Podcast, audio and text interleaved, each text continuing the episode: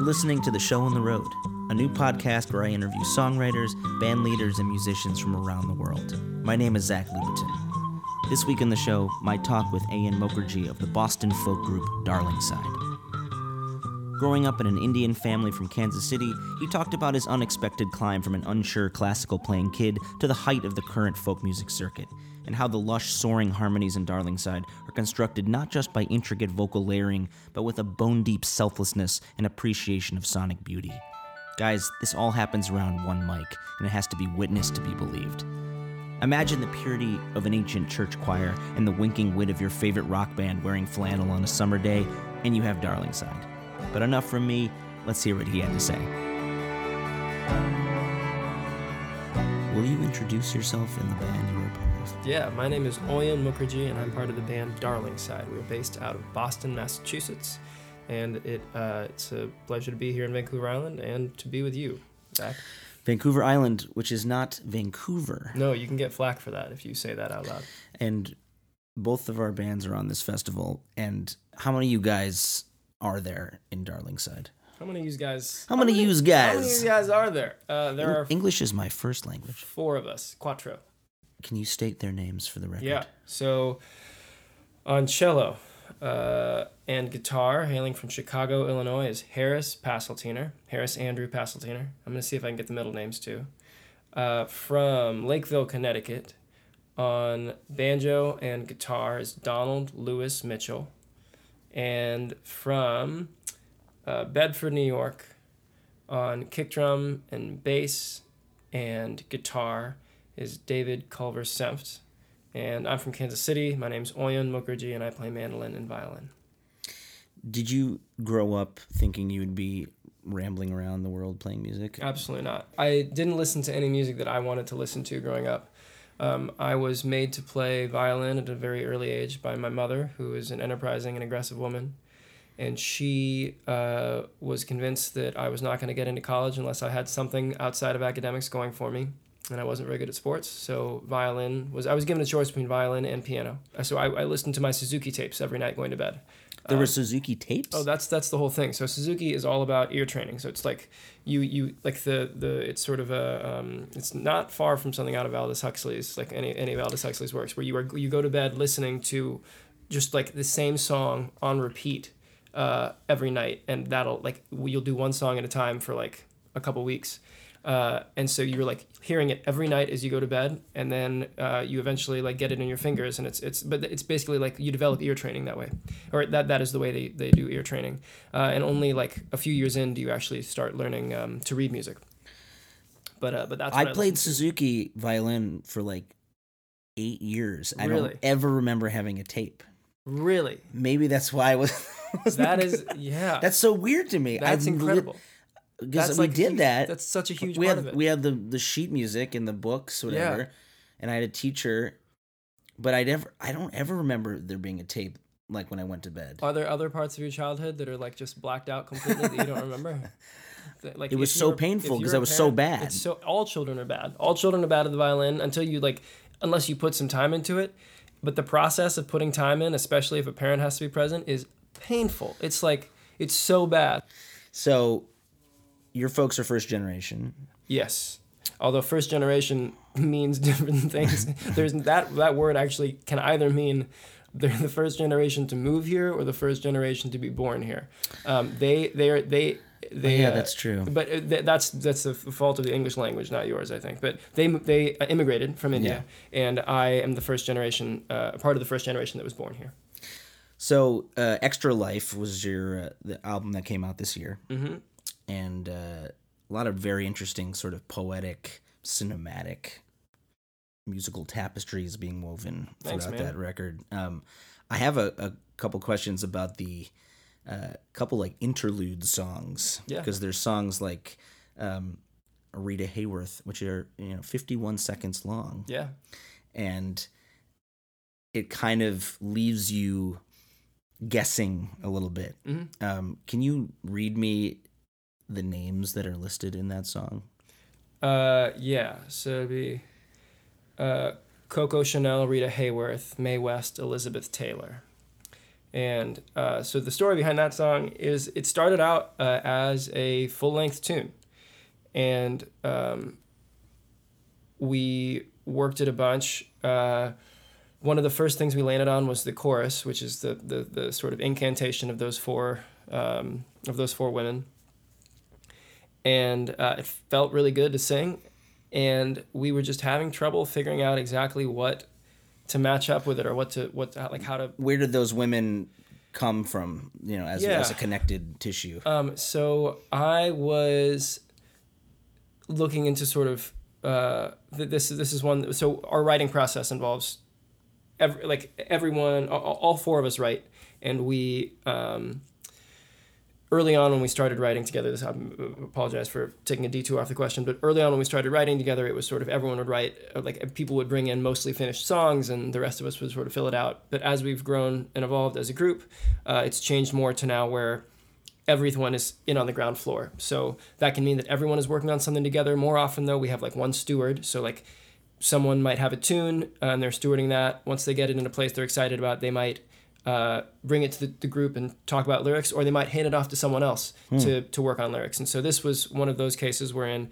uh, Harris, our cellist, had, had and maybe Dave had come up with the tune in chord progression, and then they handed it off to me, and I was working on a lyric draft.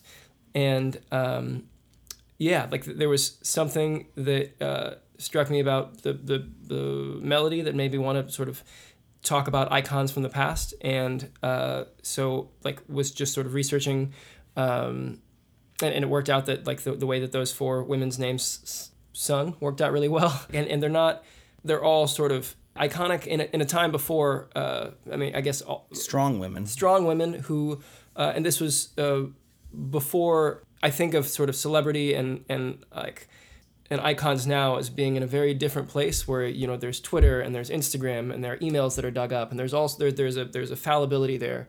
Whereas these uh, women were in uh, at least as far as I, I, like standing from this from, from this decade um, they're from uh, a time before like there were certainly tabloids and all sorts of other stuff happening but it wasn't quite as public. There was still there, there remained a sort of starstruck uh, mythos. Mythos exactly about them. And uh, but coming up with what we wanted to say around that was tricky. I think there were, there were drafts where it was sort of like coming at it from uh, the, the perspective of someone who was aspiring to that uh, was something we were playing with from uh, you know that, that was ungendered or that was gendered in one direction or another and it didn't feel quite right. Uh, and then as we uh, continued working with it and the election happened and all sorts of other things, um, the uh, there was a, a weird but sort of um, intriguing dichotomy was was and, and words that came out of uh, you know President Trump's mouth along the lines of uh, "No one respects women more than I do," which is sort of uh, incredible that he that he can say that. Struck us. Uh, so it, we, we didn't we tried not to make it too explicit that, that that was the sort of some of the source material there, but like the, the the desire that that man has as far as what he wants to be and like there's there's a part of me that feels uh, a little bit of a pity for, for him and folks like him where the, the the greatest thing is, is attention and love and no matter what he does he seems to be unable to get it from the people he wants and the someone something that sort of in in, in a mind like that uh, the sort of stardom that, that might typify that desire felt similar to the, the incantation of those four women. And so crushing those two worlds together and seeing what came up was kind of a fun exercise. Coco Chanel, Rita Hayworth, West, Elizabeth Taylor. Did you want to be famous when you were a kid it was like a it was a secret desire that I had, uh, but it was among many others. I wanted to be good at sports. I wanted to be. At no point did I want to like play violin or like, but uh, like the idea of like, um, I think I, I saw some teen movie wherein some kid was busting out singing and playing a guitar and I was like that would be great but none of these were grounded in any kind of reality it was more that like any kind of notoriety would have been something that was nice to have because I felt, uh, you know, like nameless the way that most children feel, and I think that's that's that's a thing that happened. Yeah, so so like there there was an element of that that uh, that I felt as a kid. The other interlude song, um, "Rabbit and the Pointed Gun," is only one minute eighteen seconds, Mm-hmm. and it kind of ends with this kind of stormy, dark image of walking home when the storm is done. And then it and it ends after only a minute and a half, which is like it made me want to complete the rest of the song in my mind, right? You should. You should feel free to do that. That'd be great. Do you love ambiguous storytelling more than uh, anything else, or is it something that you feel like some people might be ambiguous, other people it might be totally clear? Yeah, I think as a writer and in this band, I think that the more ambiguous sort of leaving leaving some ends untied, uh, that is something that I really like doing with the guys, the other three guys in in the band. And and that's on the production end, but on the receiving end of art in general, I'm into pretty much everything. I think there there is a songwriter uh, we were playing with earlier today on our stage, Campbell. Do you remember his Campbell Woods. Campbell Woods? Yeah, who had like super straight up, just Yeah. like telling a story. I told him that I was like, Yeah, I appreciate like nuanced singing with incredibly direct lyrics. Yeah, I was like hanging on his every word because it was just like so present. He was just it was like hearing a dude tell a story in a bar, and that was had a massive like yeah that that hit me just right. And I think in the right place at the right time that can work really well, and at the right place and and other times the more ambiguous thing can can feel right. Um, and I think as a four-headed beast that, that my band is, it feels authentic to us to to be creating things that have sort of little bits of resonance, but when taken as a whole, can mean a lot of different things to different people. Uh, because for, for the four of us, e- e- like any song that we're writing, like the way I was just talking about uh, Rita Hayworth, for instance, the other guys might not even invoke uh, like the, the the president in that uh, in that um, that a lot of that was stuff that I brought in, but uh, within the lyrics, it, it means it can mean very different things to them. Uh, so so like talking to any one of us about our music is going to have um, a uh, yeah you're going to get four four different answers, sometimes four very different answers. Yeah, and you guys do something that is pretty difficult to do and pretty rare, um, in that you sing pretty much all together, all for you, almost every song, right? Yeah. And it's not always in four part harmony. Sometimes it's it's this very um, pure unison that I think is actually almost more difficult. The blend of four voices that can be one voice Thanks, which I think is a transcendent thing that you guys are able to pull off. Uh, and I'm curious how you guys started to assemble the harmonic structures of your songs. Is it something where it's obvious that you're going to sing, you know, the third and someone the fifth, or is it someone switching off depending on the song? Yeah, so it's a lot of switching off. I think we have slightly different ranges, like, uh, but but none of us is like a true bass or a true countertenor or anything like that. Like there's there's there's sort of from baritone up to tenor. We we are, is covers uh, everything that we've we've got to offer. But um, our timbres are very different, and it's sort of similar to the way we approach instrumentals in that there's um, at no point am I going to come out and be like, all right, I am only playing violin for this song. That's what's happening. Or like, I'm only singing the high part here. Uh, we'll try violin. We'll try the same line on electric guitar. We'll try it on mandolin. We'll try it on cello and see what feels good. And similarly, like our voices, like my, uh, if I'm if I'm like on, on a melody, for instance, Dave's voice sounds very different from Harris's voice, which sounds very different from Don's voice, and the same thing can be said up in the higher registers, although it'll like often invert. So someone who might have a super uh, like who might be be able to hit stuff really well in a certain range when you move up gets to be a much more airy sort of ethereal thing whereas someone might have a big trumpet up to up top in their falsetto and lower down uh, might be it may, might like might be close to their break, which will add add some some different complexity. So we play with like pretty much th- like throw everything against a wall when we're arranging, uh, and and see what works. And and that's that's a long, slow process, but one that we find rewarding for sure. So, how long did the new album sort of gestate for before it was completed? Yeah, so we are not great at writing on the road, uh, but we were um, made to do so by our lovely manager because we needed to get the songs done and put out more music, uh, which was a reasonable request on his part. So um, from the point that we were actually working on it, it was probably like nine months, a year, where we're, sort of sitting down and saying we need to write these songs. Uh, before we got into into the studio, and in studio it was another six seven months, I think, something like that. So uh, uh, you know, getting close to two years. However, uh, some of the songs on that album were like the, the seeds of those songs were born in like the late aughts. So some of them are like a decade old, like Wow. the, the the tune, the melody at least, and they were like sort of brought back and and uh, re envisioned and and put forward. And you pretty much routinely do for you around one mic, Yeah, that's the way Right. we perform live. and that has its challenges, especially in festival environments. Yeah, in- certainly. In, places that are a little chatty or cacophonous, etc. Um, I'm curious, also, you know, what is the thing that you guys do to stay centered and unified when something's going wrong, but with you guys, it's a very intricate blend that has to happen. So if one person's a little pissed off and in their own world, the whole machine could fall apart, Yeah, right? Yeah, definitely. So I think we do individually do um, a lot of work or have put a lot of thought into avoiding any of that ire being directed towards any of the other members, and that that's a lot of. I mean, just like band psychology is something that I could talk about for hours. As I'm sure, as I'm sure you could too, and perhaps twice as long as I could, given that you have an eight piece that you wrangle and work with, which is insane to me uh, and beautiful.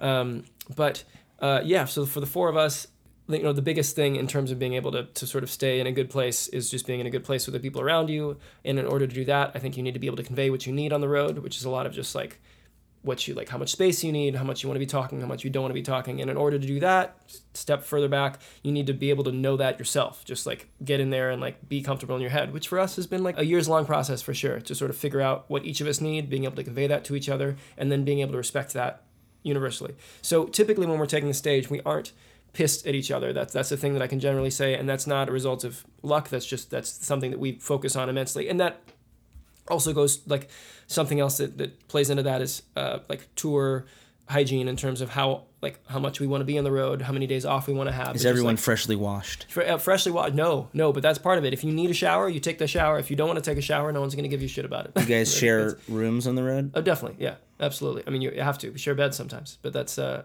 we're not we're not above any of that. A lot of like snuggling right before a show. Um, not as much snuggling. No, um, we we haven't been. Uh, yeah, we tend not to be as, as touchy feely, uh, but I think that keeps us happy. Like a little bit of distance can go a long way uh, in a in a non sexual marital relationship. Uh, but going back to your initial question, in general, saying that we're not pissed at each other, it's more that like uh, uh, the the biggest sort of cause of ire or discomfort on stage is going to more be a sound situation that's problematic. Um, and yeah, I think with that, a lot of it is just all of us at different points have come off stage and been like, man, that was the worst show I've ever done. I'm so sorry. And everyone else will be like, that wasn't bad at all, which, like, you were fine. Just like, and I think the realization that a lot of when you feel really bad on stage is just you're getting into a vortex of self loathing that is not necessarily connected to reality and not necessarily doing anything for anyone. Especially not like you're just getting in your head, and, and and it's very easy to do that while performing. Do you guys? Let me ask you directly. Do you ever meditate? Yeah. So like, my, I I started meditating uh, like regularly about six months ago, and that's been huge for me. But I, I think like yeah, being able to control your head, whatever that means. For some people, it's meditation. For some people, it's sort of physical activity before a show. Um, but in general, I think just the awareness that you have three other guys on stage. For me, three other guys that I can count on. Uh, that if I like screw up, they're not going to care that much. The audience generally can't tell so it's like I just got to let it go, and be, being able to let it go when a screw up happens or when when something is going wrong. Yeah, uh, right now, Zach, you're wearing a hat that says "Let go for dear life," and that that is uh yeah, I think that's a big part of uh, of psycho like of, of stage psychology that has been um, working for me, and I think the other guys too. It's just realizing that none of it is that big of a deal. We're playing music, we're having a good time, and uh, if if if something is going slightly wrong, you just like smile your way through it, and at most it's going to be an hour long show. It, there, there are a lot of ways in which it's it, like there, there, there, it's important to contextualize what we are doing, which is singing songs for people on stages who are happy to, to be hanging out. I had a question written here. I'm not sure why, but let's just go with it. If an alien creature were to Mhm. come down to the Vancouver Island Music Festival right Yeah. now, and they came into the room and they were like, "Look, we're only here for like a day. Uh, what should we eat?" Yeah, uh, that's a that's a great question to have sitting there. Um, like, like what? Well, like if an alien creature came down, but you could have them eat anything. Yeah, I mean, I in America, ask, I would like ask them about what their their habits are, like what they, you know, th- I'm sure they have some weird dietary preferences. Uh, so, Yeah, I think um, we would. As, the band was recently talking. So we, you know, the the, the, the um, our writing process has taught us that we don't agree on much. There's a lot of stuff that we disagree about. But when we can find bits of things that we really enjoy as a group or really dislike as a group, there's something beautiful about that. In that there's a there's a point of agreement that we can sort of work The out. breakfast sandwich in Bellingham apparently From. Uh, the breakfast sandwich in uh, like a- in Seattle. Oh, in yes. Seattle, okay. Uh, so it's uh, um, the it's a company name called Morsel. How did you? Was it Twitter? Instagram. Instagram, way to go, man! On top of it, you just winked at me too. That was cute. Um, yeah, there's a company called Morsel in in uh, Seattle that does a uh, biscuits that are really wonderful. It's also like a, a good hip coffee shop that is has all the trappings of like sort of the, the really nice coffee, but without um, the uh, pretension, the pretension and uh, yeah hipster antipathy, which the is really nice. Right, which which it sometimes I you know I can get into. I I like being mistreated occasionally, but but this one has the biscuits that are just right. Uh, the breakfast sandwich is one called the Spanish Fly, so it's got prosciutto, uh, a an over medium egg that is slightly uh, undercooked, which is beautiful. It's exactly oozing out. Um, uh, on on a, like a choice of biscuit, uh, a garlic aioli, and it is it is one of the great breakfast sandwiches uh, of the United States as far as as far as Darlingside is concerned. Is there a dish for you that is like your go-to comfort food when you're really in a bad place? Yeah, there's a lot like a lot of the uh, Indian dishes I grew up with bring me back to a very happy place, like saag, chicken, paneer, um, a lot of chickpea dishes, um, dals like the lentils. Those those are those bring me back. But I'm trying to think if there's just one thing like uh, there's a there's a, a place in Cambridge that is one of the few places I feel good about eating out when we get back from tour before I've had the chance to go shopping. That's like basically grains and vegetables called Life Alive that I really like. Um, but that is a specific comfort, which is the comfort of sort of like not feeling guilty eating out after tour. But I find myself pretty happy to be eating a variety of things often. But in, in the world, like within the world of Indian food, I can find a lot of stuff that I enjoy. Uh, occasionally, like I don't want a burger all the time, but when I want a burger, it is the one of the greatest comforts. Which burger? Um, there are a bunch of places in Cambridge that do a decent job. Like I want something thick, uh, ideally. Not a decent burger, like the burger Oh, you the dream burger about. dream. Yeah. Um, I had a really good one at a place called the Kirkland Tap and Trotter, which is run by a, a dude who also runs a place called Craigie on Main in Cambridge. It's a super nice place. But burgers similar to steaks, I feel like although there are really excellent burgers, once you get above like this is a very good burger, I'm quite happy. Like that is going to scratch yeah, that itch. it's, pre- it's pretty nice. hard to mess up a good, like a decent bacon cheeseburger, even if it's like at a barbecue, you know, Yeah. like someone's backyard. Right. Yeah. If it's like um, I like it like you know when it's cooked medium rare to rare and it's like you can still see some of that that myoglobin leaking out. That's that's what I want. There's a uh, also another lyric that I wanted to ask you about. Oh yes, uh, that is partially why I was asking about aliens. The song "Singularity" Mm-hmm. on the new record. Yeah. Someday a shooting star is gonna shoot me down. Burn these high rises back into ghost town. Um, the sky is empty as a frame, Mm-hmm. and I've always been fascinated with uh, the idea that there has to be alien life out there, yet there seems to be no contact, or there's no like automatic evidence where it's like, okay, this is a thing. Right. Do you think it's going to happen in our lifetime where we're going to be in direct contact? Yeah. I mean, I, the, I have a very cursory understanding of of some uh, bits of science around. Uh, astronomy and extraterrestrial life etc but Are you guys very interested in, in like space and stuff? Because there seems to be a lot of like kind of uh stuff yeah. related in the new record, especially. the um, a couple of the other guys are very into science fiction. Uh, I am moderately into science fiction as well. Uh, I'm also pretty big into science. Uh, I studied biology. Dave and I took an astronomy class in school together. Um, yeah, I think uh, there is like in dystopian sort of existences that that's also it's not hard to be into that these days since it's pretty much half the art that's made in general, especially in TV and movies. Um, but yeah, I would say there's a healthy. Uh, we we we've as kids we were on a healthy diet of science fiction type stuff, and as adults, for a lot of us, it has continued. So, um, I don't know how much uh, hard research any of us are reading in terms of primary sources as far as like what astronomers are actually doing right now. I, I get a little bit through my, my news sources, but um, it's not a it's not a focal point. Um, but it feels like our lifetime is such a slim, tiny. Like we are like people talk about uh, we're, we're you know Earth is a speck in the universe, but our lifetime is even it's like feels like an even smaller sliver. But technology has advanced pretty quick. Just the Technology? ten Yeah. years, you know. Yeah. The, the iPhone didn't exist ten years ago. Sure. Um, and now Think about it is that. the only thing that matters. Yeah. Uh, Feels like it sometimes. yeah. Sure. I'll say. Yeah. Sure. I'm ready for that. Yeah. I mean, I like I. I- Uh, with the, the the caveat that I have no science to back up any of it and just the sort of gut feelings, I'm ready to say yes.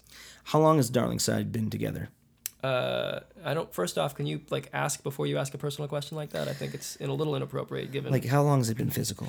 Yeah, uh, we've been together for since 2009. We moved into a house together right after our youngest guys graduated from uh, college.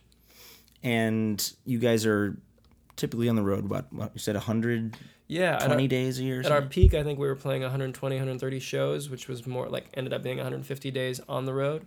Uh, I think we are now closer to like 90 or 100 shows a year. Uh, but like you know that as you know that fluctuates depending on whether it's release year and how much you're trying to bust butt in studio versus on the road.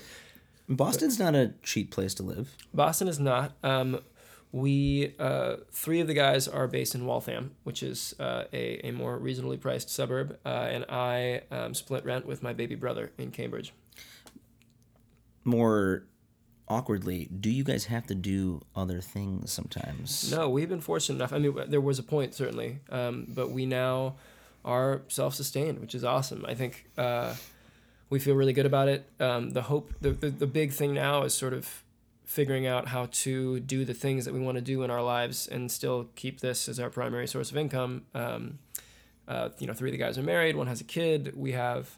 Uh, there are just more things that we would like to do outside of music, uh, but the, the the hope is that the if you know we're able to keep music up or ke- like keep our career going and keep momentum going, that uh, we will be able to to uh, have both of those things continue. And you know, the landscape of the music industry is continually evolving. You know, and you know, you guys, I think, particular in particular, are very um, savvy with social media and have pretty good traction on Spotify and the streaming services. Thanks, man. Um, you know, and I think I'm always interested to. And is that a boat? Oh, it's a small plane going Small by. plane. There's a there's a um, what's it called? The place where airport, but it's a it's a landing strip. There's a there's a there's a small air yard.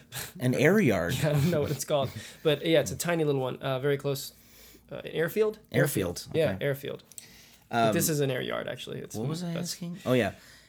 Do you see music income for bands online as something that is sustainable and will grow, or is it at the whim of these corporations at this point? Yeah, I mean, I think it is like like you guys. I think we've grown up in the in a world where you don't get paid much for recorded music, um, but there are a lot of other benefits to it, like immediate access. You give people the name of your band, they can find it immediately. There's no there's no barrier to entry, which is really nice. They can look it up on YouTube. They can see what you look like, see what you sound like.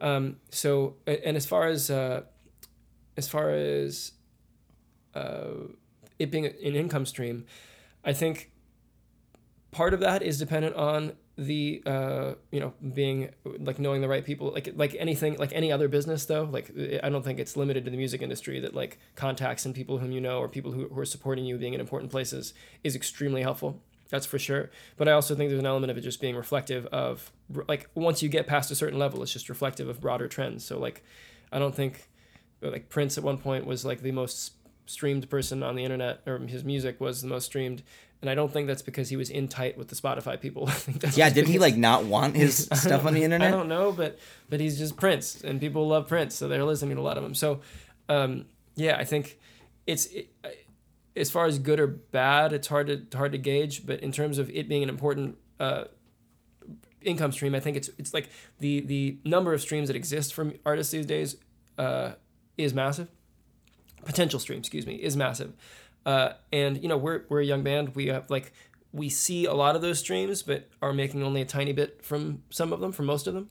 Um, and the hope is that as the touring and notoriety grows, uh, you'll be able to maximize some of those other ones. And I think it takes a certain amount of business savvy. We are very fortunate to have a team that we trust uh, to help us with a lot of the, those decisions. But um, yeah, it's a, it's a, it's it is a it is definitely a business, and it, it has all of the uh, sort of seamy underbelly slash uh, uh, d- d- undesirable qualities that pretty much every other business has that you know th- th- that's out there. All right, we'll do a couple more questions and then we're done. Sweet. I want you to think of the first thing that comes to your mind Okay. when I say the following words skeleton, Halloween. heartbreak, Uh, Kanye. Heartbreak and 808s wasn't that an album he released? Yeah. Sweet. pleasure, Uh, sex. adoration, Um, my mother. That's that's a weird pair to have gone one after another, but here we are. you know, it's Freud would be proud. Yeah, sweet. Fidelity, Uh, marriage. bitten, B, uh, because a dude on the uh, on the bus earlier today was talking about how a lot of kids have been bitten, and then he clarified that it was by bees. I think bees can bite, but more likely they were stung. they probably have very tiny mouths though. I don't. I mean, yeah, but so do so do other things that bite. There there are flying things that bite that have tiny mouths. Have you ever been close to death from any crazy animal encounter? Not as far as I know. Have you ever been close to death driving to or fro from a gig? No, not not to or from a gig. So you pretty much have a very, you know, beautiful existence. Uh, I would say I have a, I have a I'm a very fortunate person. Uh, I'm curious as to how you took that from the fact that I haven't had near death experiences. Come on, there's got to be or driving from a gig. There's got to be something. Oh no, I mean I've like there have been things that have been a little hard for me, but I, I think in general I've led a pretty pampered life. I'd say. like You haven't been attacked by a cobra? I haven't been attacked by a cobra or monkeys or or yeah any of that stuff. And now we're going to do a brief creative exercise. Cool. Grab your pen and paper. Mm-hmm. Oh wow, this is all prepared. Pen and paper right here. You know, the- Express yourself. It says on it. Yes, the Holiday Inn. Oh, I have I have Comfort Inn pen from Oh, a different hotel. Okay. We're going to write the same first line, Okay. which is the apple tasted like the day his mother left. Apple tasted like the day his mother left.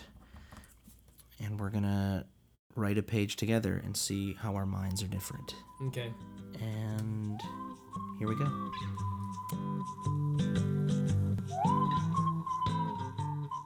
Like one page is never enough. hmm Your handwriting is is is very neat, and you spaced it out very nicely. Thanks, man. Yours looks pretty sloppy. Mine is like like a doctor's this one handwriting. isn't even on a line. I refuse to stay within the lines. Sweet. Okay, uh, What do we do? Do we read them at the same time? should we do? Yeah, that'd be really avant garde. Um, should we do uh, you know, rock paper scissors? Sure. Okay, one on ready? one. Hmm, hmm, hmm, okay. Scissors over paper. The apple tasted like the day his mother left. She didn't exactly say goodbye, though she had made hints, like kissing his 12 year old self a bit too long in the mornings when he left for the bus, calling after him with tears in her voice Larry, do good today, okay? He had eaten the mealy apples on the bus home that day, brown and warm, and his father had greeted him with a look of death on his face, the sweetness dying in his mouth still. She's gone, Larry. I'm sorry. Man, I thought mine was dark, but that was a lot more real. Mine just got weird. All right.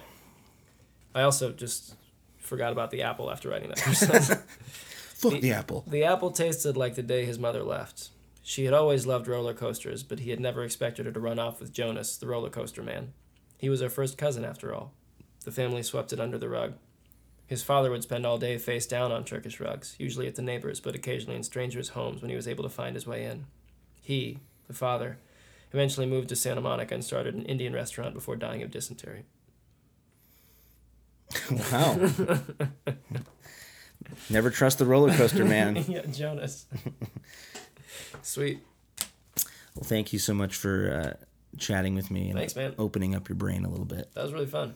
And uh, I'm sure we'll keep running into each other all over the place. That sounds great. And, uh, you know, if you haven't listened to this record, people, Extra Life, it's all over the interwebs. You could It's bring all- you could bring it home. Pretty much for free. Yeah. You could go into a trance right in your living room, listen to it. Thanks, Zach. All right. Big thanks to Mr. Mukharj for meeting up with me, and you can go to darlingside.com for their tour dates and their music. Their newest record is called Extra Life, and it sounds magical. Please put it on, have a meditation, you're gonna love it. The show on the road is hosted by me, Zach Lupetin, and produced by the handsome Hawaiian Chris Jacobs with support from the Bluegrass Situation team. If you love the show on the road, please leave us a review or rating over at itunes.com slash show on the road. Tell your friends, and also be sure to check out BGS's ever-growing collection of podcasts up right now on the bluegrasssituation.com. The show on the road is a part of the BGS Podcast Network. This is Zach Lupetin. See you on the trail.